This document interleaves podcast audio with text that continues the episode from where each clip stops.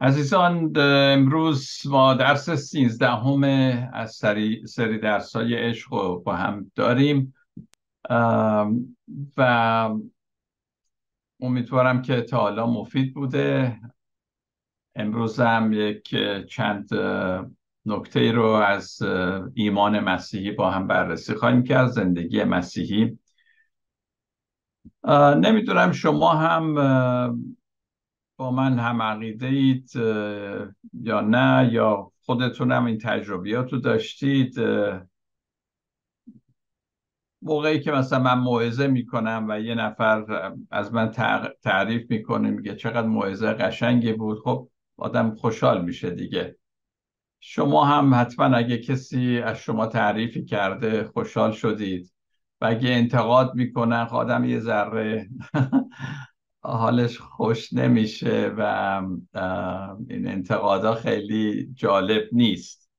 و شاید هم گاهی اوقات در دلمون میگیم این, مگه کیه که از من انتقاد می‌کنه؟ مگه نمی‌دونه من کیم؟ من چقدر سواد دارم؟ این حالت که ما کم و بیش در خودمون داریم باعث میشه که خوشحالی و شادی ما دست مردم باشه.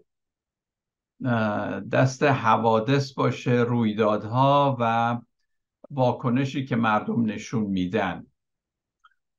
یه ذرهش بد نیست که آدم وقتی انتقاد می‌کنه یه ذره همچین ناراحت میشی و وقتی که تعریفت می‌کنن یه ذره خوشحال میشی. ولی اگه شادی و غم ما همش دست مردم باشه اون موقع زندگی برامون جالب نخواهد بود.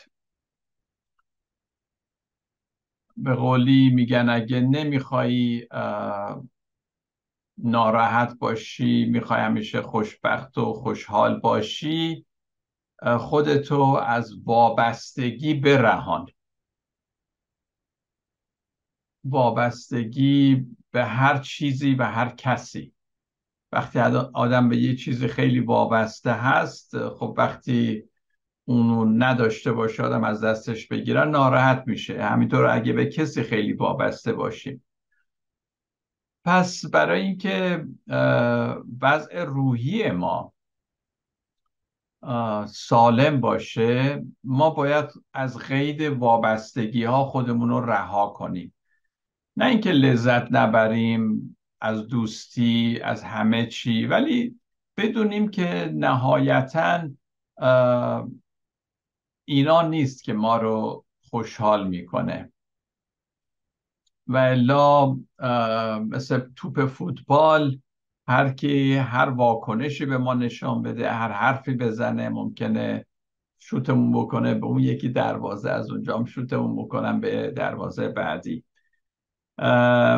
تاماس کیتینگ یک کشیشی هست که من نوشته هاشو خیلی دوست دارم و خودش اهل دعا بود و دعاهای خیلی عمیق داشت. Central prayer می‌گفت و اینا to contemplation و خودش یک اصطلاحی داره چون آمریکایی به انگلیسی صحبت می‌کنه. میگه unworkable programs for happiness. unworkable programs for happiness. برای یک برنامه ای که مؤثر نیست مفید نیست برای شادی ما. یعنی این برنامه که ما دائم نگاه کنیم ببینیم چه اتفاقی میفته چه واکنشی نسبت به ما نشون میدن. با اینها زندگیمون بالا پایین بشه این کارایی نداره. یعنی نمی‌تونه به ما کمک بکنه. برای بسیاری از ما شادی و خوشبختیمون همین بستگی داره به رویدادهایی که بیرون از ما نه در درون ما. خارج از ما اتفاق میفته و همینطور واکنش هایی که مردم به ما نشون میدن. اگه اینطور باشیم عزیزان بعد ما پایگاه محکمی برای روحمون نخواهیم داشت. برای زندگیمون نخواهیم داشت. پای، پایگاه ما سست خواهد بود. هویت ما همینجوری سست خواهد بود. و هر روز ما قربانی مردم مخالفان ما دشمنان ما میشیم. یا دو تا موضوع دیگه هم هست که در همین راستا هست. یکی نیاز به داشتن قدرته که اونم مثل همینه. ما اگه بتونیم اوضاع رو کنترل کنیم و قدرت در دست ما باشه خوشحالیم. اگه نتونیم غمگینیم و یکی هم نیازی که ما به امنیت داریم امنیت روحی داریم. این نیاز باز باعث میشه که ما وابسته بشیم به اشخاص به اوضاع. و همه این نیازها نیاز به قدرت و کنترل و امن داشتن امنیت از بیرون به درون عمل می‌کنن. یعنی از بیرون بر ما هجوم میارن و بر ما تاثیر می‌ذارن تاثیر منفی. اینها از درون ما نمیجوشن به سمت بیرون. و دقیقا موضوع همینجاست. از خارج اینا بر ما هجوم میارن در حالی که ما باید جوری زندگی کنیم که به قول کتاب مقدس اون روح القدسی که در درون ما هست به روحای ما شهادت میده اون شهادت اون شاهد درونی باید از اونجا ما نشأت بگیره. همه چیز قدرت ما خوشبختی ما شادی ما. من نمیگم که مسائل بیرون و باستابی که ما از مردم می‌گیریم واکنشی که می‌گیریم هیچ بر ما اثر نمی‌ذاره. ولی اگه بتونیم اینو به حد اقل برسونیم یعنی یک درصدش بکنیم 99 نه درصد زندگیمون از درونمون بجوشه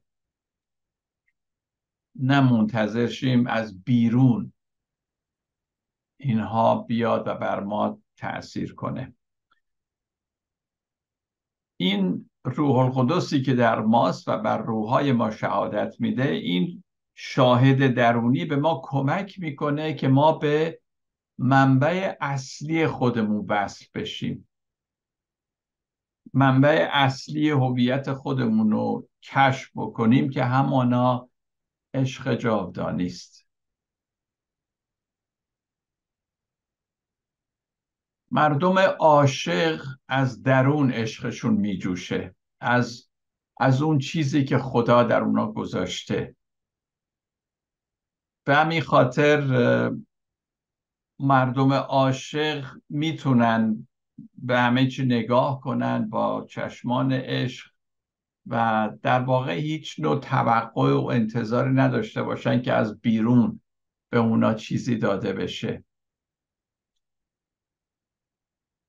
این چیزی که من آرزومه و دعام همیشه این است که خداوندا کمک بکن که نیروی تو نیروی روح القدس تو از درون من بجوشه و بستگی نداشته باشه به هیچ چیزی از خارج چون هیچ چی در دنیا نیست.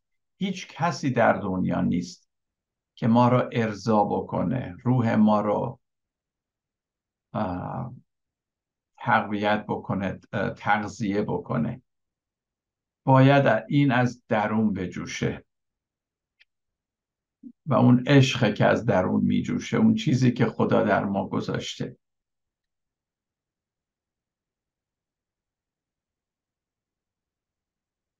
در رومیان باب هشت آیه سی و هشت و سی و نه که مطمئنم همه شما این آیات زیبا رو بارها خوندید.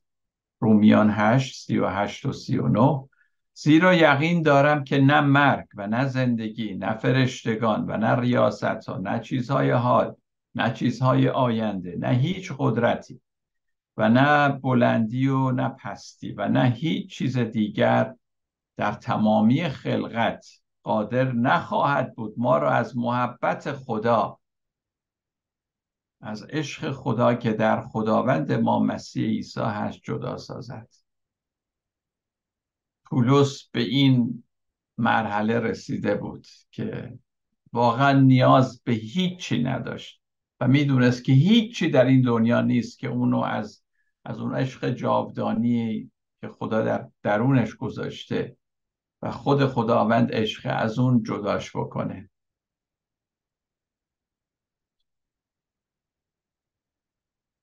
و این آیه منو به یاد این میندازه که عزیزان ما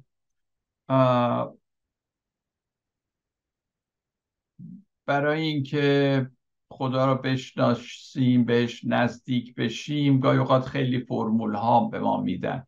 این کار رو بکن زیاد کتاب مقدس بخون دعا بکن. که خوبه ولی گاهی اوقات باعث دلهوره و نگرانی هم میشه که اگه یه روز من نخونم پس چی میشه؟ اگه دعا رو اشتباه بگم چی میشه؟ عزیزان ما برای رسیدن به خدا برای اتحاد با خدا یکی شدن با خدا هیچی لازم نداریم. چون در حال حاضر همینه. در حضور خدا با او یکی هستیم. فقط باید اینو یه جوری دریابیم.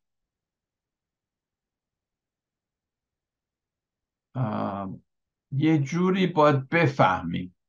حالا بعضیا اینو فوری می‌فهمن بعضی هم شاید 20 سال طول می‌کشه تا بفهمن.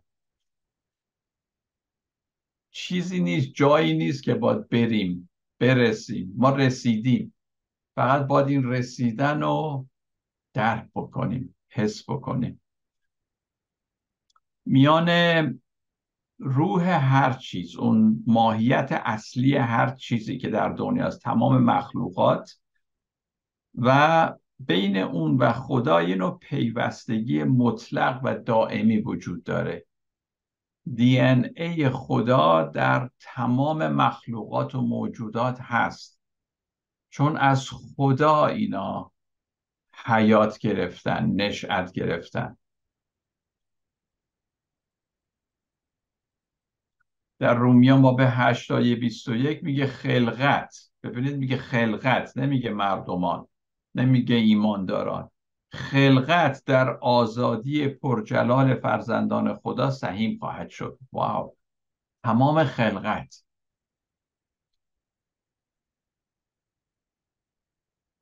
من بارها اینو گفتم که ما ایرانی ها که مسیحیت رو گرفتیم بیشترش از دنیای غرب بوده. در نتیجه یه مقدار فرهنگ غربی هم توش بگی نگی قاطی شده. و یکی از جنبه های فرهنگ غربی که بیشتر بیش از شرقه بر فردیت شخص خیلی اهمیت میدن. خود فرد. و این ممکنه خوب باشه ولی ضررهایی هم داره. این باعث میشه که ما را از این پیوند عرفانی که ما با خدا داریم جدا بکنه. به چه شکل؟ همین که وقتی تاکید رو فرد می‌کنن مثل اینکه من دیگه این وابستگی این یا بگم این اتحادی که من با سایر موجودات دارم دفعه پیشم گفتم در بدن خداوند ما عیسی مسیح در کلیسا دارم اینو کمتر حس می‌کنیم چون من من همش من برم من مسابقه رو ببرم من اولین بشم. در حالی که ما به دنیای اطراف نگاه می‌کنیم می‌بینیم که ما با همه در واقع یه جوری وابسته هستیم. دنیا دنیای ارتباطات هست و این وابستگی وجود دارد. البته این وابستگی به اون شکلی نیست که اول من گفتم که نیاز داریم دیگران ما رو کمک کنن. این نوع این یه نوع اتحادی است یگانگی است که من با جهان بیرون دارم. من بعضی روزها وقتی که میرم بیرون و و یه کمی احساس می‌کنم که من با همه چی وابسته هم با مردم با درختها با آسمان هم همش رو یک پارچه وقتی می‌بینم یه حالتی به من دست میده فوق عالی. و احساس می‌کنم کسی دشمن من نیست. من با کسی سر جنگ ندارم. حتی مخالفان من باز ما با هم یه جوری وابسته ایم این دنیا دنیای خداست و خدا همه موجودات رو به وجود آورده و یک تجربه خیلی شیرینی هست. اگه ما بتونیم هر لحظه همینجور در حضور خدا باشیم و اینو احساس بکنیم دیگه ترسی نداریم که آقا من امروز کتاب مقدس رو نخوندم امروز رازگان نداشتم حالا حتما بد شده حتما امروز من با کسی دعوا می‌کنم و شروع می‌کنیم چیزهای منفی بردن عزیزان ما لزومی نداره کاری بکنیم. این این داشتن این حس که حضور خدا با منه اون حضور با منه انقدر قوی هست که ما واقعا نیازی به چیزی نداریم. نیاز به یادگیری نداریم. اگه من هیچ کاری هم که نکنم مشخم هم ننویسم کتاب مقدس هم نخونم دعام هم نکنم عشق خدا رو نسبت به همه که از همه چیز باز می‌تونم احساس بکنم.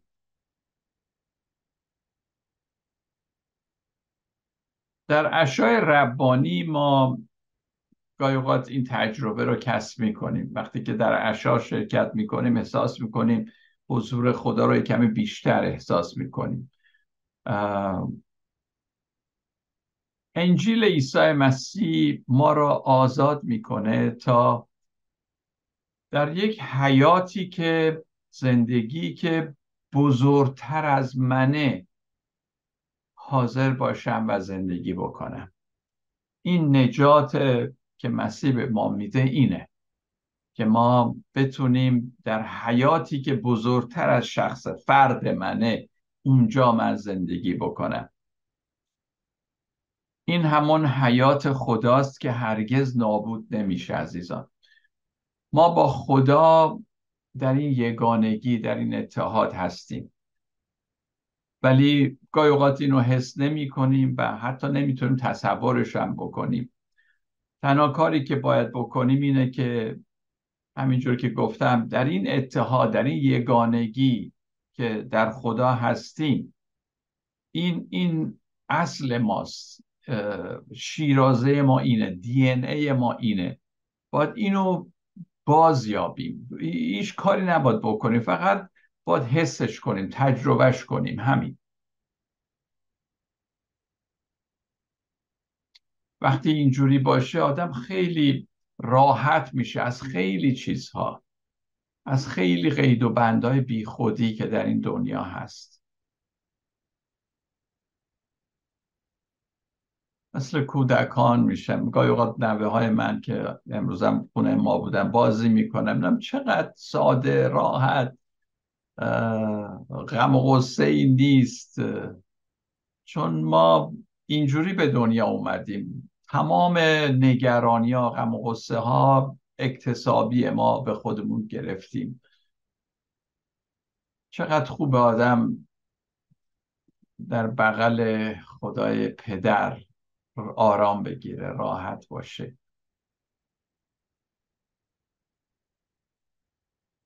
سان فرانسیس آسیسی یک گفته ای داره میگه قبل از آن که بخواهید درباره آرامش سخن بگید نخست باید آن را در قلبتون داشته باشید.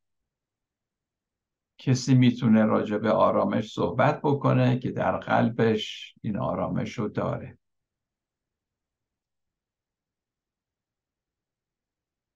ولی به نظر می‌رسه که مسیحیت تعلیم عیسی درباره آرامش و عدم خشونت را از یاد برده. ولی خدا را شکر برای یک هندو به نام گاندی که عملا این پیام صلح و عدم خشونت را که مسیح موعظه می‌کرد تعلیم می‌داد عملا پیاده کرد. این روش صلحجویانه عیسی رو به کار بست. گاندی میگه که این یک فاجعه است که کسانی که ادعا می‌کنند به پیام عیسی که او را سرور صلح مینامند ایمان دارند کسانی که ادعا می‌کنن به مسیح ایمان دارند در عمل اثری از این ایمان در آنها دیده نمیشه. گاندی واقعا مسیح را دوست داشت. مخصوصا تعالیم سر کوه شد ولی اطرافش رو که نگاه می‌کرد کسانی که اسم مسیح رو به یدک میکشیدن خود رو مسیحی می‌دونستن. می‌دید که در اینها رنگ و بویی از مسیح نیست. به مشامش نمی‌رسید. مارتین لوتر کینگ که در آمریکا باعث آزادی سیاهان شد خودش هم تحت تاثیر گاندی بود. و این عدم خشونت را سرلوحه نهزتش قرار داد. البته عدم خشونت روشی مطلوب در روابط سیاسی و اجتماعی هست چنانکه گاندی اون نشون داد مارتین لوتر کینگ همینطور. اما من می‌خوام این عدم خشونت رو امروز عمیقترم بررسی کنیم یعنی در درون خودمون.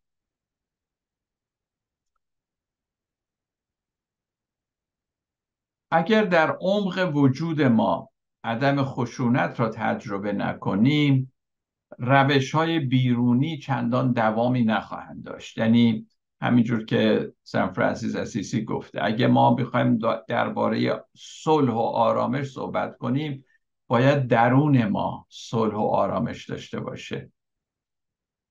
و الا مفید نخواهد بود.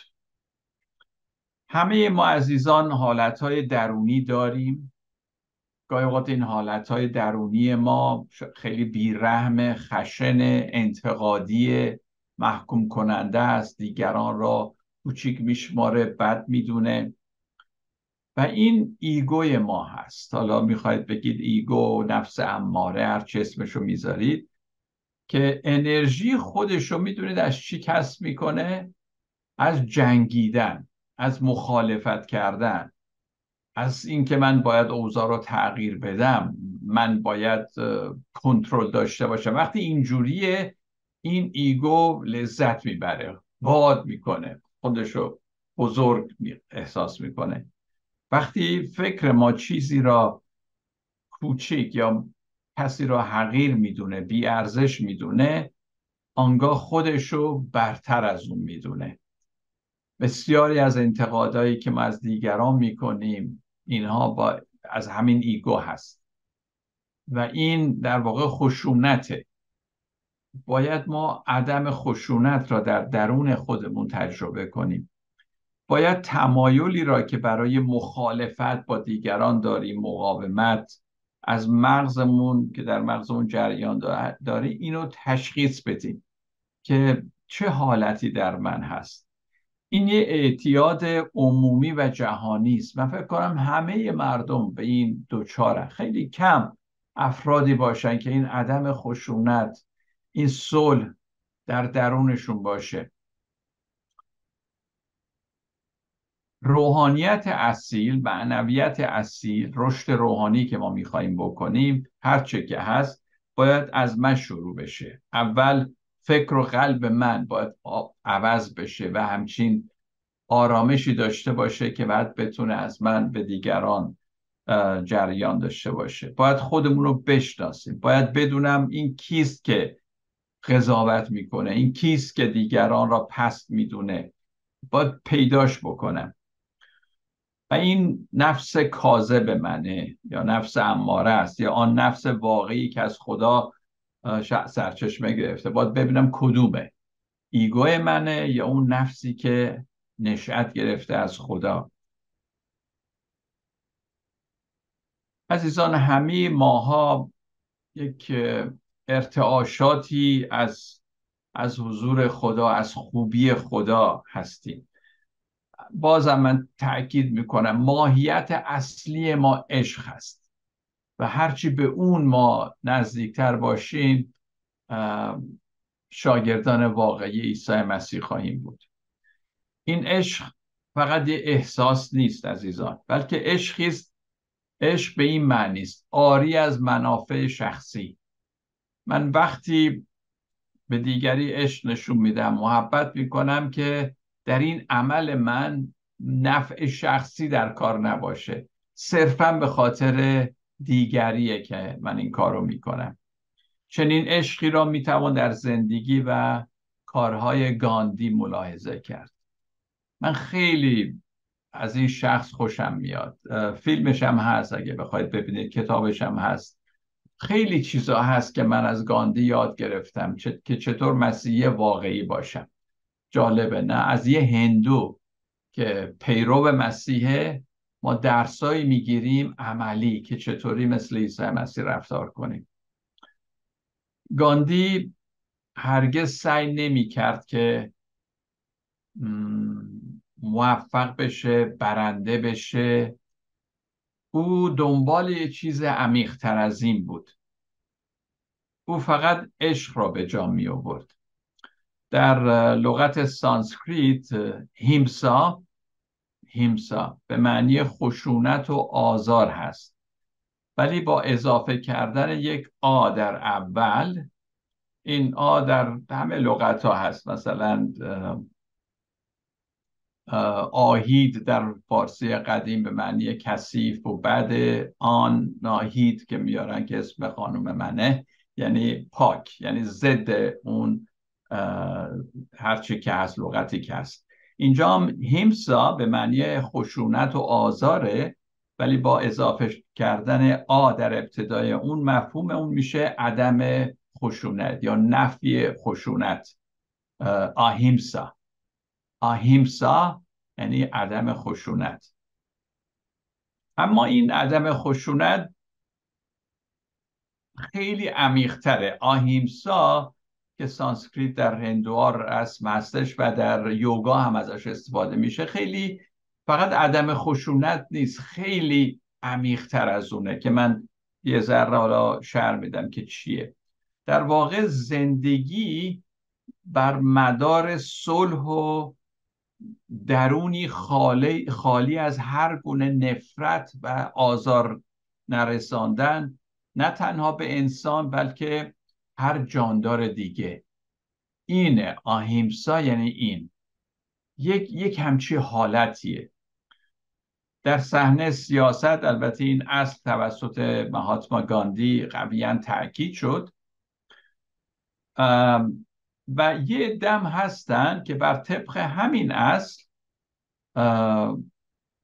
اونا از کشتار حیوانات هم حتی صرف نظر می‌کنن و همینطور از خوردن گوشت حیوانات و اینا فقط گیاهخواری می‌کنن. تحت همین به حقیقت آهیمسا. تیکنات هان خودش یک راهب بودایی بود. فوت کرد چند وقت پیش بکنم چند ماه پیش بود. و خودش مال ویتنام بود. در مورد عدم خشونت اینو میگه. میگه کسی که طرفدار مقابله به مثل است ما را به خشونت وامی داره. کسی که خواهان رنج بردن دیگری است دارای انرژی خشونت ورزی است. خشونت با خشونت پایان نمییابد. با نفرت به نفرت پاسخ دادن فقط نفرت را هزاران برابر افزایش می‌دهد. فقط اگر با همدلی به خشونت پاسخ دهیم می توانیم نفرت و کینه را از میان برداریم. وقتی عیسی مسیح میگه دشمن تو دوست داشته باش یعنی انقدر دوستش داشته باش ببین چیکار می‌کنه کمکش کن که اونم بشه دوست تو. دشمن تو اینجوری دوست خودت بساز. کار ما این عزیزان کار ما مقابله به مثل نیست. همین تیکنات هان در کتاب به اسم آرامش حقیقی یه خاطره تعریف می‌کنه که جالبه. می‌دونید آمریکایی در ویتنام سالها در ویتنام بودن می جنگیدن و همه ویتنامی ها رو کمونیست یعنی تلقی می‌کردن و این بساط بود. و تیکنات هان اینجوری میگه روزی در سال 1965 هنگامی که در معبد تروکلم در شهر سایگون ویتنام راهب بودم برادر راهبم ناتتری در خیابانهای شهر قدم می‌زد. یک کامیون ارتش آمریکا از کنارش گذشت. و سرباز آمریکایی که در پشت کامیون ایستاده بود بر سر برادر توف انداخت. برادر ناتری نزد من آمد و گریست زیرا احساس شرمندگی می کرد به او گفتم شاید سرباز آمریکایی تبلیغات زیادی شنیده که راهبان مرد و زن بودایی کمونیستایی با لباس مبدلند. بنابراین وقتی آن سرباز برادر ناتری را دید نفرت را با توف انداختن بر او نشان داد. سرباز آمریکایی قربانی سوء برداشت و جهالت بود.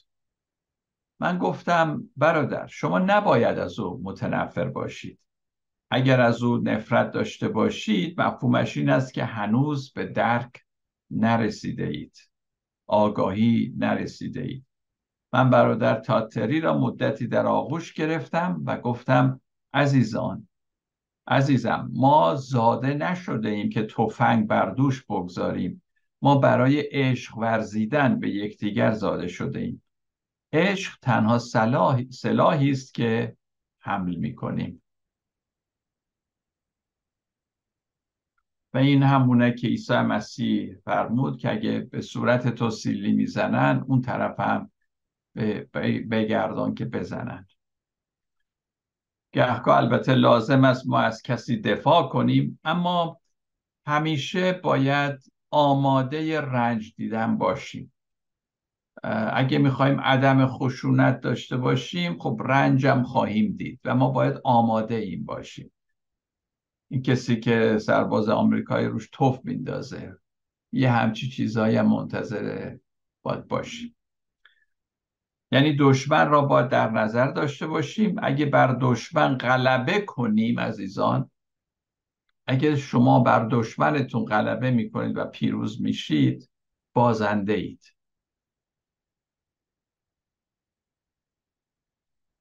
طبق فرمایش عیسی.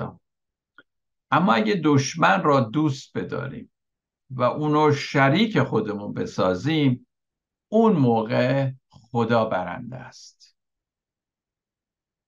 لزومی نداره ما برنده باشیم. خدا برنده است.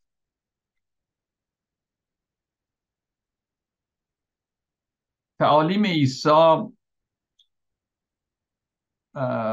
بعد از مرگ و رستاخیز عیسی مسیح در قرون اولیه واقعا مفهوم خودش رو حفظ کرده بود. به عنوان مردم واقعا مسیحی بودن واقعا پیروان عیسی مسیح بودن.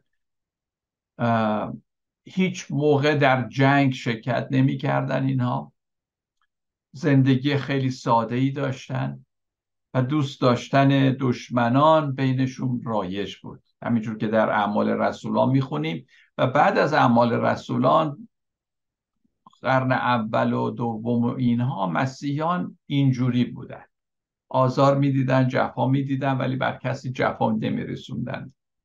اونها رو میکشتن ولی اونها کسی رو نمیکشتن. در دیداکه که یک سندی است که حدود 90 میلادی نوشته شده در این قسمتش این اومده که میگه همه اموالتون را با برادران خود سهیم شوید و ادعا نکنید که این اموال مال شما هستند. زیرا اگر شما در چیزهای فساد ناپذیر همچون کلام میگه ما در چیزهای فساد ناپذیر شریکیم وارثیم. اگه در اونها شریک هستین چقدر بیشتر باید در چیزهای فساد پذیر این دنیا با هم سهیم باشید. این از دیدارکه هست. در قرون اول مسیحیت پیروان مسیح ضد فرهنگ زمانه روم عمل می‌کردن. رومی ها می‌گفتن که قیصر خداونده باید به قیصر قربانی بدید. اینا نمی‌کردن این کارو. حتی وقتی به قیمت جونشون هم تمام می‌شد. پس مسیحیت در قرون اولیه واقعا پیروان عیسی مسیح واقعا پیرو اصلی بودن.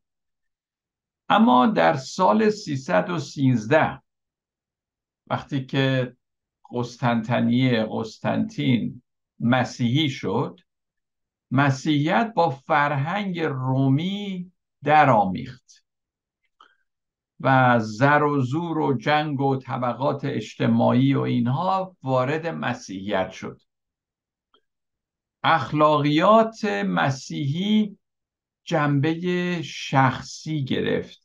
و بیشتر در رابطه با روابط جنسی بود. اگه کسی در روابط جنسی ناجوری داشت این گناهکاره و فقط در حال و این بود. طرف اگه می‌رفت در جنگ ده نفر رو میکشت گناه نبود. ولی اگه گناه جنسی داشت اینو دیگه نمی‌شد بخشید. جون چند نفر گرفتن گناه نبود. گناه فقط شده بود گناه شخصی که من نگاه بدی به کسی انداختم یا اینجور چیزا. نمیگم اینا خوبه اینام گناهه. ولی در مقابل اون کشتارهایی که مسیحیت کرده اینا هیچ. مسیحیت به تدریج اون تراوت و زیبایی و خوشبویی خودش رو که داشت یواش یواش از دست داد و تبدیل شد به دینی که ما الان داریم. در اکثر جاها هست. دین شد. اگه نگاهی به متونی که قبل از 313 میلادی نوشته شده بندازیم محال است متنی بیابیم که مسیحیان را تشویق به جنگ کرده. ارتش اون زمانه مسیحیان را میکشت و مسیحیان زیر ستم و جفا بودند. اما به تدریج مخصوصا از 400 میلادی به این ور ارتش خودش مسیحی شده بود و حالا مسیحیان غیر مسیحیان را میکشتند که اونا با مسیحی بشن اگه نمیکشتن